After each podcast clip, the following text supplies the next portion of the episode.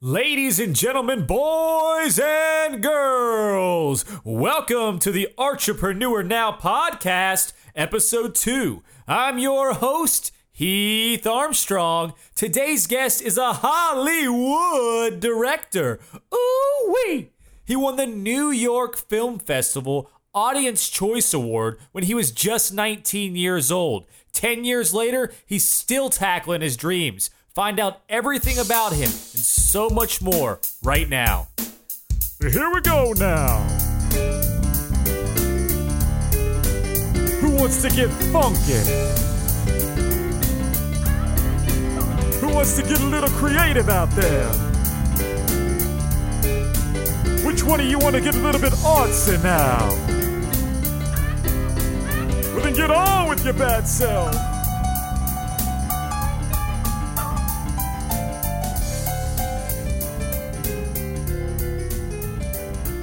All the way from Los Angeles, California, where the stars shine bright and the glamour meets the hammer. He's a director, he's a producer, and he's captured several awards, including Audience Choice at the New York International Film Festival. Put on your Sunday's best, kids, because we're gonna get funky with Sohrab Mirmont. Sohrab, you are the entrepreneur now. How are you doing, man? I'm doing much better after that introduction. that was great. yeah, man, I'm ecstatic to have you on the podcast today, and I, I can't wait to dive into your story and all the phenomenal experiences that you've had in the film industry over there in the sleepless part of the country, uh, Los Angeles. Mm-hmm. But before we get started, I wanted to bring up the quote that I saw you post the other day, which is every day is a bonus round slow down and enjoy something beautiful. Can you break that down for us? uh, Twitter. I knew it was. I knew there was something to Twitter there. um, yeah. That quote. Yeah, you know, I don't really remember where I was when that thought came into my mind, but I um, had heard news of a friend of mine or a friend of a friend of a friend who uh, passed away recently. Much, mm-hmm. much uh, younger than you know you would expect someone to pass away at. So um, in that moment, we came up with the idea that you know after a certain point, like once you just start realizing uh, how valuable and like precious everything is, every like second and every day is is a bonus round because like every if you just wake up every day and look at it, uh, look at life like that, you can appreciate so many things. Oh, it's uh, great. Yeah, and you live a much better better life when you're grateful and happy. I feel like. You know, I know, and I used to struggle with it, and and recently I've been just on that train, and quotes like that, man, they just keep me going. So I, I thought it was an awesome quote, and I've actually got it written down and put up on the wall.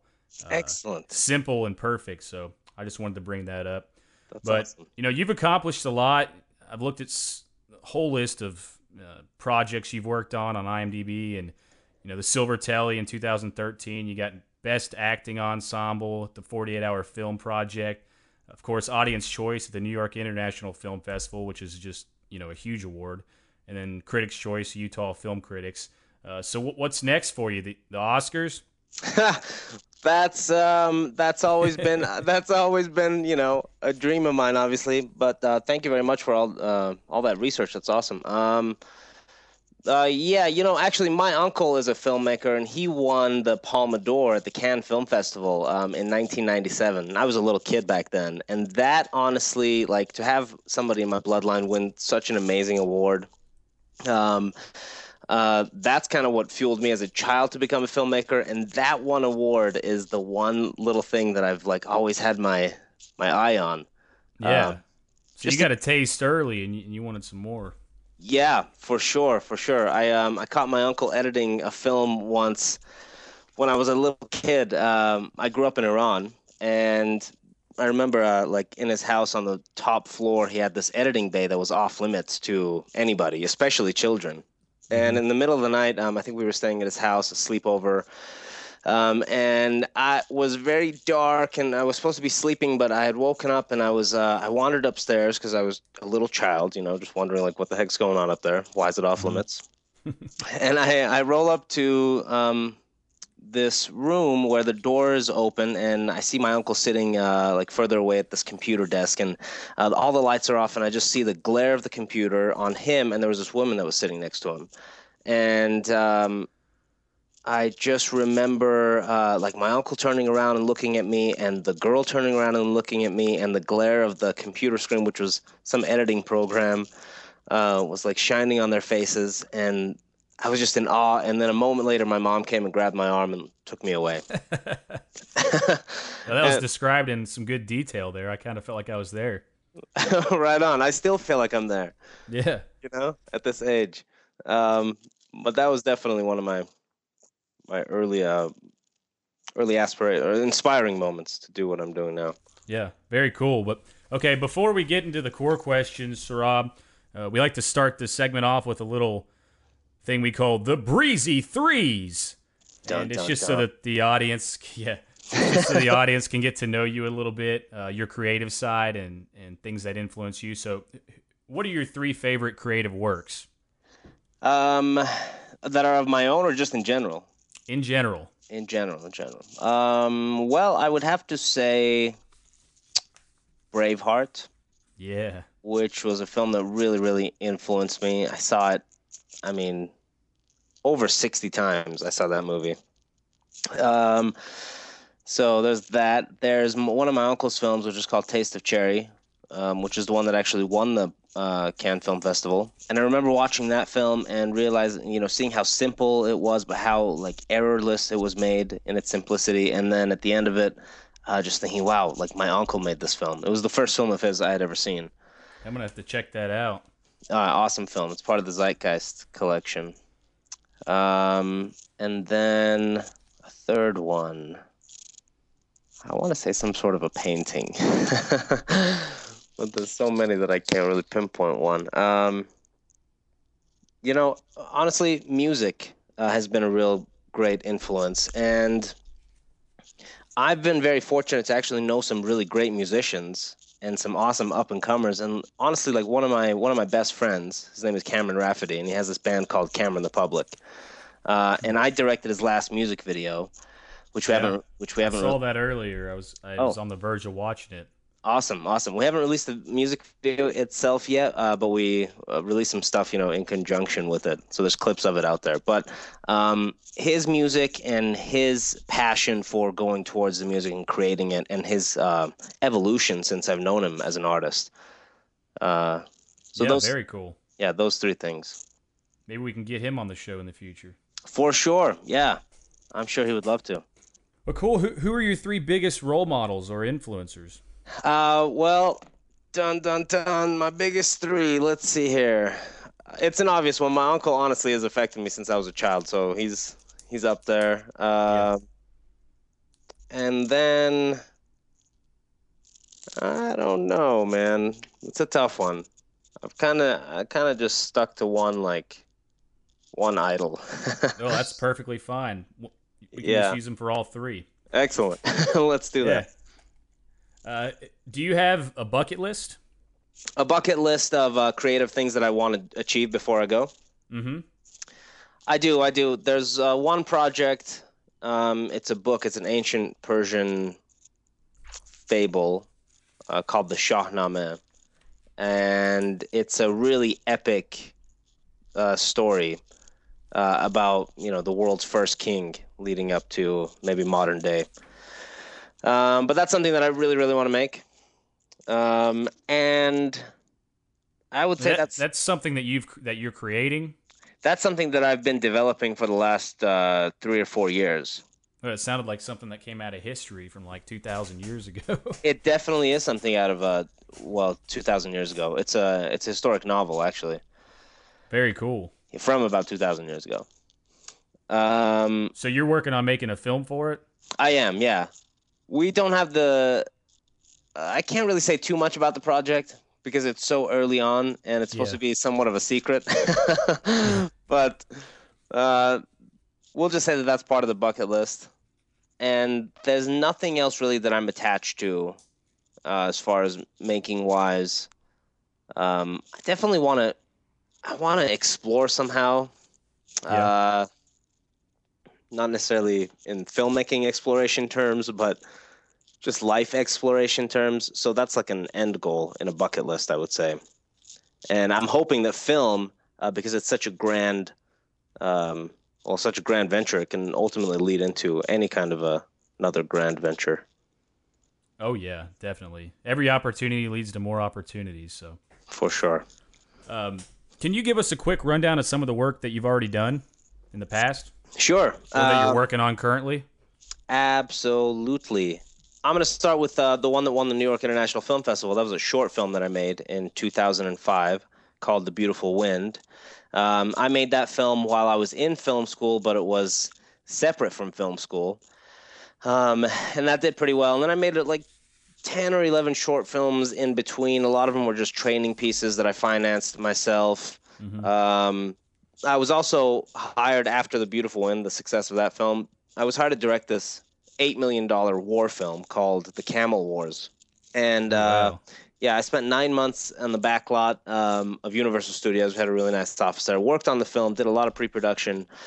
Um, but the budget went up to $42 million, and I was replaced with a much larger director. But that opportunity, uh, just being involved in that, like, you know, led into so many other things and kind of getting off the project, uh, left me with a little bit of income to where I uh, financed a whole lot of short films for myself to learn more. And then um, I made my first feature film called Blue Door in 2009. And it had a very limited release.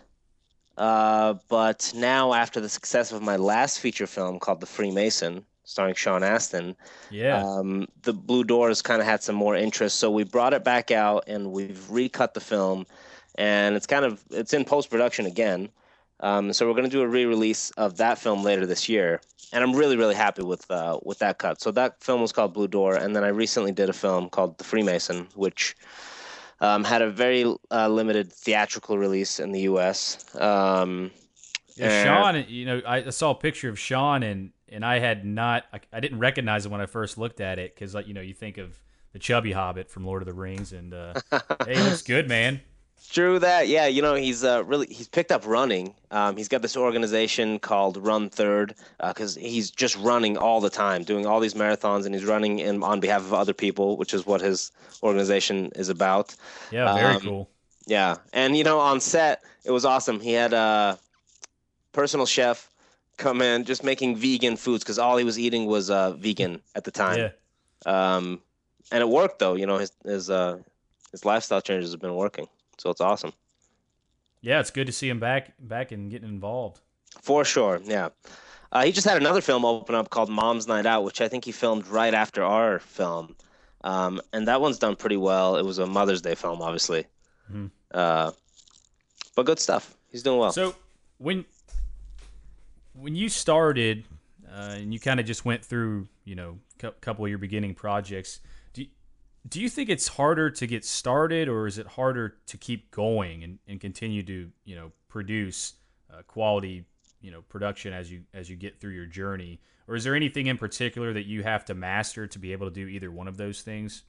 That's a great question. Um, i think in today's day and age with all the equipment and all the access that we have it's very easy to get started making movies or making any kind of uh, creative work for that matter um, it's the being fortunate enough to be able to continue doing that.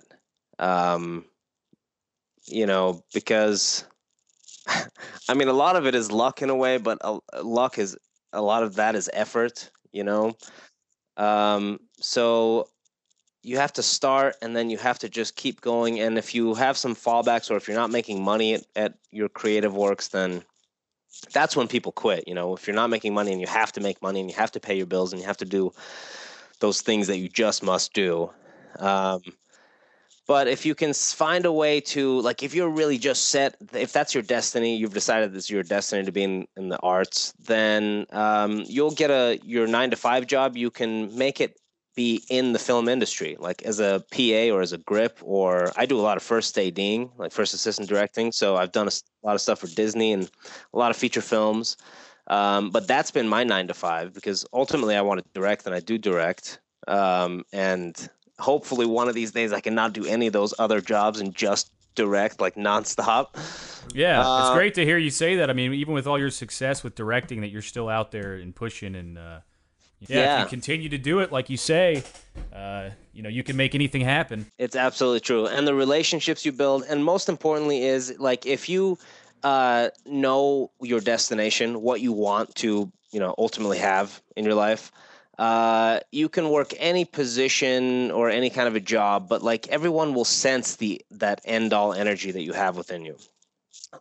You know, and yeah, and they'll pick up on it, and you just build those relationships, and they take you in different directions. I mean, that's how a lot of my, I mean, that's just how I've made two feature films now, and I'm working on some more feature films. Yeah, I think building, you know, when you build those relationship relationships and and you build that network, you know, once your network starts expanding, you know, there's no turning back after that.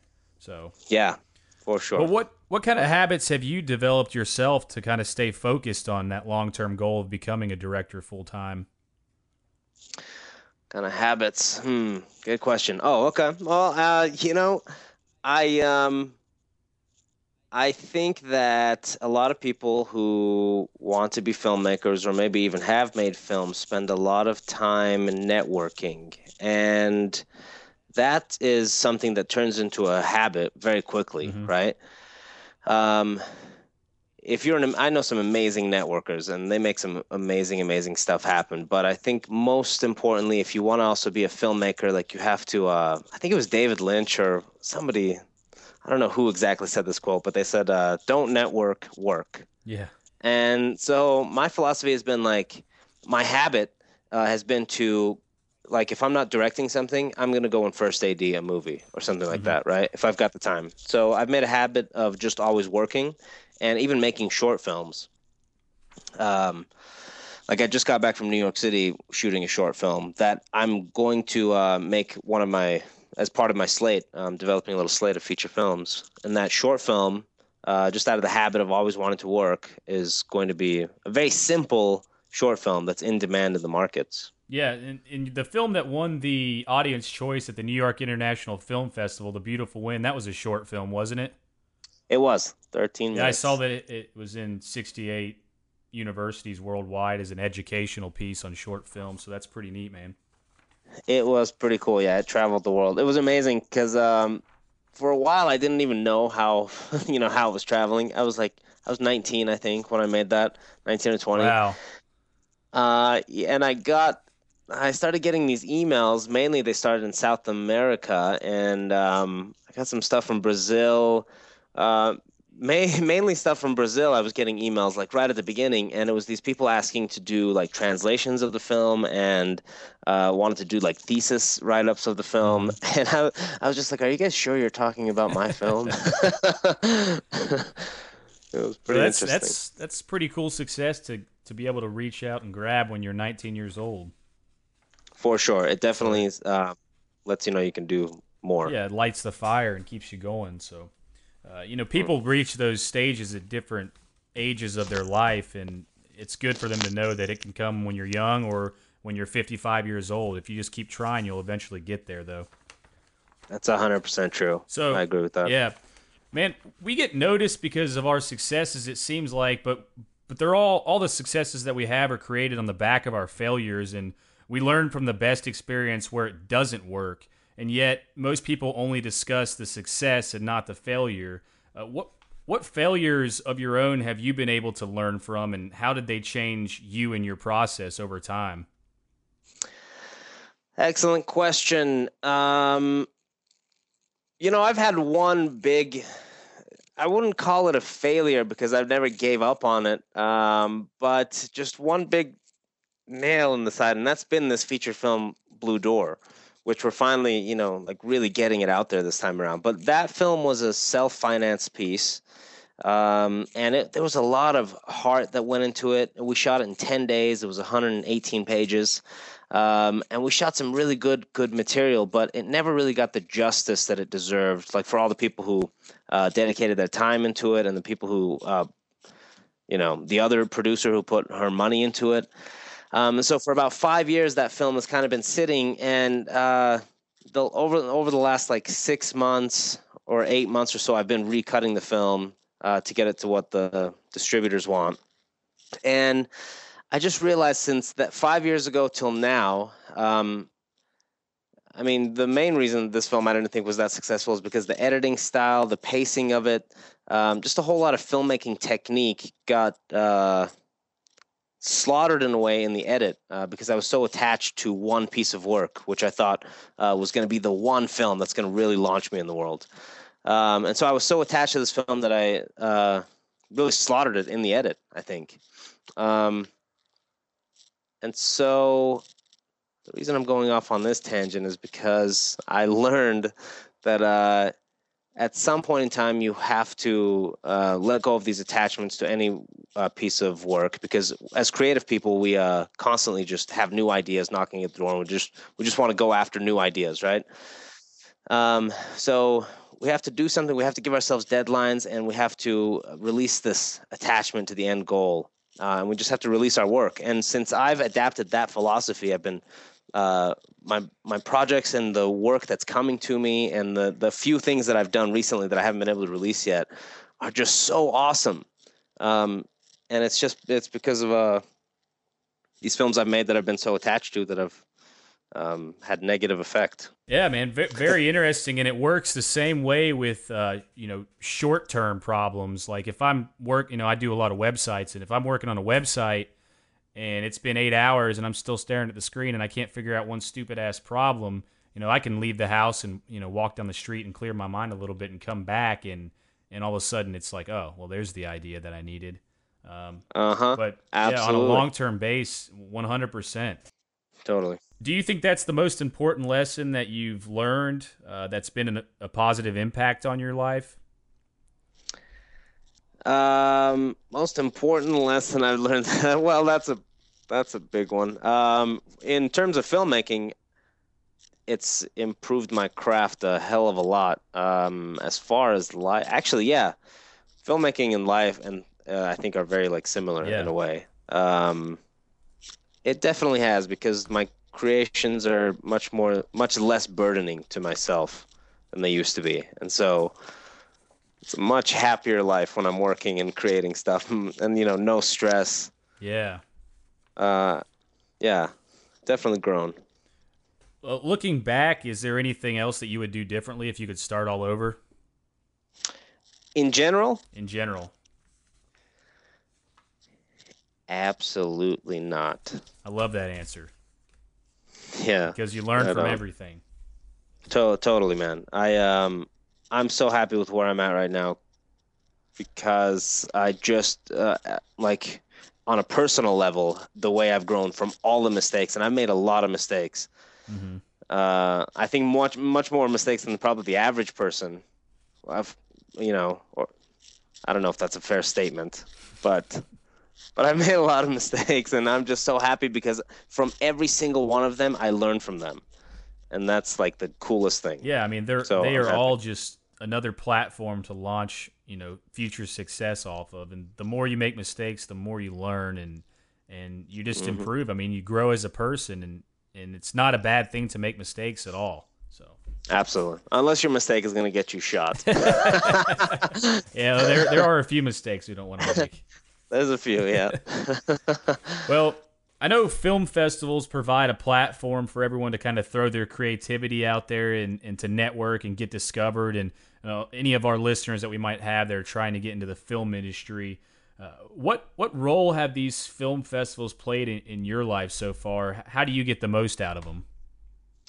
Film festivals are amazing experiences right when they're happening, uh, especially if you have a film in the festival. It's awesome after the fact, uh, it's all about what you made of it while it was happening. So obviously, if you have a film at a festival that's worth going to, then you should go there and you should network uh, with all the people who, with basically anybody who you know can help you further your goal.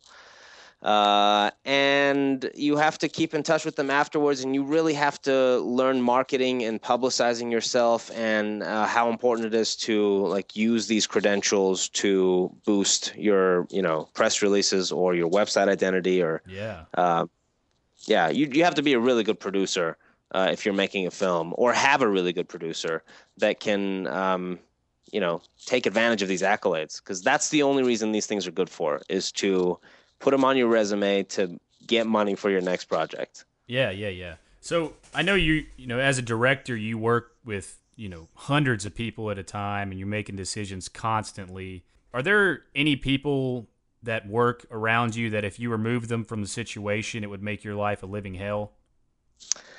Oh, that's a good question. Uh, as a director, you know what? I came with this philosophy that, you know, out of necessity, I basically learned how to make movies with like three people, mm-hmm. you know? And they were good movies. And especially this last one that I made in New York, I realized how easy it is and simple it is to make a film with not that many people. Like it was another three person uh, film yeah. in New York. Uh, but it came, it came out really, really awesome. Um, and so there's a lot of important positions on the set. Like the cinematographer is very, very important. Uh, but I can. I've also done a lot of cinematography. So if we remove the cinematographer, it may even make the job easier or quicker in a way. Maybe not easier, but quicker. Um, and the first assistant director is very, very important. But I've also done a lot of first assistant directing, and on most of my films, I am uh, keeping us on schedule and running the set anyways as a director. Yeah. Um, so I think it's very important uh, if you want to be a director or a filmmaker that you know like all of these vital positions. The only one that I, I would like, yes, if there was no sound guy, I'd be that's the one that would really kill me. I need a, I need a sound guy. so that's the short answer. Yes. Is there any one position? The sound. Yeah, we all sound we all love audio. So we love audio. Yeah. We need it. You know, if there was a young aspiring you know student out there willing to put in the blood, sweat, and tears to become a director or to produce films or make their way through the film industry, what is one thing that you would tell them that they can do right now to get started? Okay, that's a good one as well. That's a good question. Well, I would say I'm just going to say what I did because it was very very very simple. Once I had the you know, back then the five or six hundred bucks it was to buy a really simple camcorder. Mm-hmm. I got two of my brother-in-law's friends, who were like seven or eight years older than me, uh, to be my actors in this film that I shot in my brother-in-law's house. and I edited it on my Sony Vegas computer, and I actually submitted that to a contest on the internet. I got like second place. Wow. Uh, yeah, it was cool. I was like 14 years old or 15 yeah, years think old. Think about the technology nowadays too, and how easy it is to throw some clips on a Mac and create a movie. There you go. Right? Exactly. So, um, I would say, you know, if you really want to be a director, then um, you got to just create a scene. You got to make a scene. You got to shoot something. You got to get the camera, and if you can't get sound right now, that's okay because a lot of these cameras have sound. But just to learn the technique like uh, take two friends and shoot over the shoulders and cut a scene together. Yeah. You know? Yeah, screw it, just do it. That's what Richard Branson says. Screw it, just do it. Boom. Richard Branson, he's got yeah. it down. All right, so if you could spend time creating something with anybody from the past or present, who would it be and what would you create? I would um Oh, that's a good one. Again, there's maybe two people. I would want to create a film with Mel Gibson because I think he's an amazing director oh, man, and I producer. Love, I love all his movies. Apocalypto, I watched that again oh, the other night. Man, so good. Incredible. Yeah. Incredible. That film kind of got lost. I know, know, I don't know how, but man, it's good. Yeah, he got he got ousted. Uh, and my uncle, Abbas Kiarostami. Those two people. Um, and the projects with Mel Gibson, I would like to create some sort of an epic film, perhaps the Shahnameh film that I was telling yeah. you about. Um, and my uncle, you know, anything on the freaking planet. yeah. Cool. Do you do you think that you'll be able to collaborate with your uncle? Um, yeah, you know, I think so. We actually did in a way in New York. Um, I was working with him out there on that short film. So, and I before that time I hadn't seen him in about 25 years. So oh, wow. the last time I saw, yeah, the last time I saw him I was about five years old, living in Iran, and then we moved to America. He stayed there, um, and he made the majority of his, of his films there. But now he shoots them in Europe, and such. But uh, I stayed in touch with him through the phone every so often, and um, didn't see him all that time until just recently. He invited me to come down to this master's workshop that he was doing at Syracuse University for 10 days. So went down there and that's when I saw him again after 25 yeah. years. You went down there and got a little bit funky. Yeah, man, yeah. funky. All right, Sohrab, well, we're getting close to the 30 minute mark, so I got to draw into the closing questions here. Uh, but cool. this next question is by far the best, and uh, I love it. And all the answers are usually fantastic and definitely funky. So, if you had to battle Godzilla, how would you use your creativity or talents to defeat that big bastard? I would hire a effects uh, special effects artist to blow his ass up. yeah, just like that, huh? I mean, you know, if we're using my creative abilities, yeah. that would be my de- that would be my delegating skills. I, would like to uh, see it. Yeah, I mean, you know, I could do it behind a computer, right? Yeah, yeah, yeah. Great. For sure, man. So, do do you have any favorite advice, uh, resources, or even tools that you use that you think would be of value to our listeners? Hmm. Well, um, if you are going to hire people to work with you on your film, let's say you're not going to do the three person film crew thing, uh, just select very wisely because then those those are your smartest tools or your best tools that you can use as the, as the people that you hire to help you make your film basically Okay, and how can our listeners find you or get in contact with you or any of your films? Well, you can find me on the intranet. Uh, you can go to my website, which is sohrabmirmont.com, S O H R A B M I R M O N T.com. And that kind of has links to everything uh, about me. And then you can also uh, find me on Facebook and Twitter. And that uh, stuff is also on my website. So that's the one place to go. Yeah, and, and we'll put all of those links on artsynow.com in the show notes, as well as all this information from the show, so that they can have easy access to you. So that's fantastic. Before we close, do you have any suggestions on films that our heady and funky little listeners can check out? Um, I would say that if you're the creative type, I would watch Enter the Void. It's a French film that I saw at Sundance and that film is just uh, it's amazing. But you have to watch it in a very uh, quiet setting and without distractions. So yeah, enjoy. well, Sohrab, thank you so much for being on today, man. I, I really appreciate you coming on and, and contributing to this cause. It means a lot to me and all the listeners. And I wish you so much success in the future. And maybe later down the road, we can have you on again. Sweet. Heath, thank you so much. It's been a real pleasure. And so just thanks for being the entrepreneur now. And always remember, Sohrab, to keep it funky. Dun, dun, dun. Thank you for listening to the Entrepreneur Now podcast. For all the show notes and more information, please visit artsynow.com. That's A R T S Y now.com. Thank you. The music for this podcast was provided by Shaky Feeling out of Ventura, California. For more information, please visit shakyfeeling.com.